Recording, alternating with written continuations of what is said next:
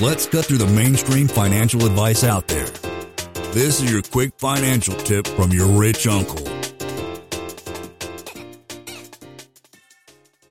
I've been feeding this beast self-directed IRA, rolling over some old work 401ks, and I've got about seven to eight hundred thousand dollars of syndications, one hundred percent, with almost no cash in it, probably twenty thousand dollars of cash. My question to you is that do I jailbreak it, meaning I start once the syndications sell, you get about most of them 30 to 40 percent of your uh, original cash, including all of the cash on cash. So let's say $50,000 of uh, cash coming out after the end of each syndication. The question is that do you reinvest that 50,000 in another syndication or do you cash it out, pay the 10% penalty, pay the taxes and uh, I used to be in about 35 high end tax bracket syndications have dropped me to about 20 to 25% tax bracket.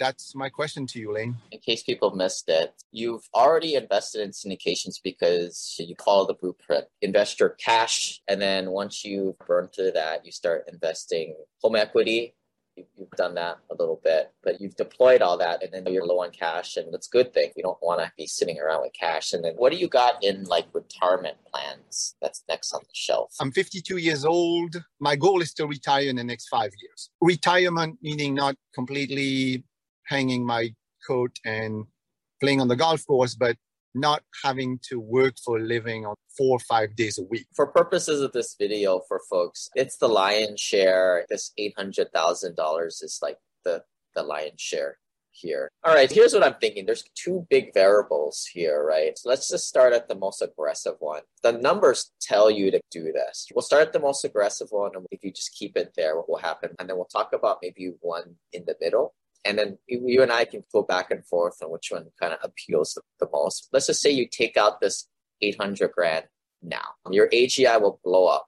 And, and this is where I would suggest making this kind of deployment plan, like where you put the years here, you figure out when you're deploying or when you're leaking money out of your, your retirement. So in this case, I would say maybe not deployment plan, but remove from IRA obviously as soon as you remove it you're going to put it right into investment anyway so maybe it's the same. Let's just say scenario one next year or this year you just drop 800 grand out. I don't know if i would suggest that. There's so many different options out there but one common one and just to make this math simple is doing conservation easements.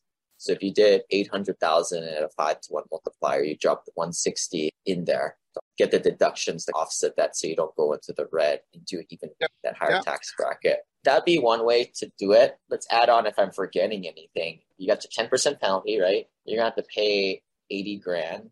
And then you've got your taxes, but we're mitigating that by doing the, the CEs here.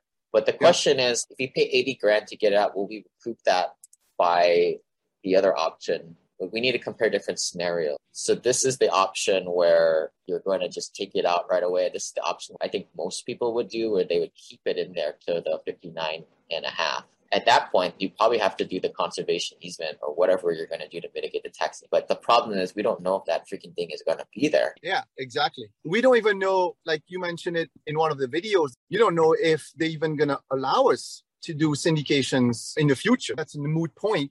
And then the decision is easy whatever cash comes back from selling the syndications, and all of that 800,000 is probably going to roll into cash in the next two years.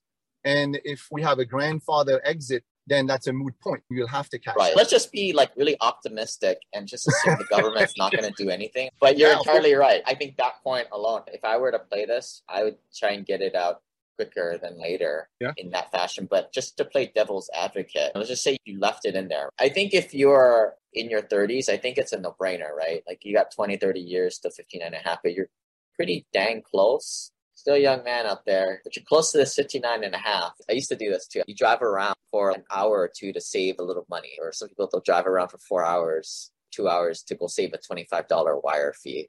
Silly. But in in the same line of thought, like people they don't want to pay the eighty thousand dollar ten percent penalty. But if you paid the $80,000 penalty, which I call the ticket to the real dance, now let's just say that this investment grows. What do you think that you get in if you left it in here in the IRA? Well, just to make the math easy, let's say I keep doing syndications, right? So am I including the cash on cash? And then when everything sells out, what are we thinking? 180 to 100% return after three to five. That's yeah. probably average.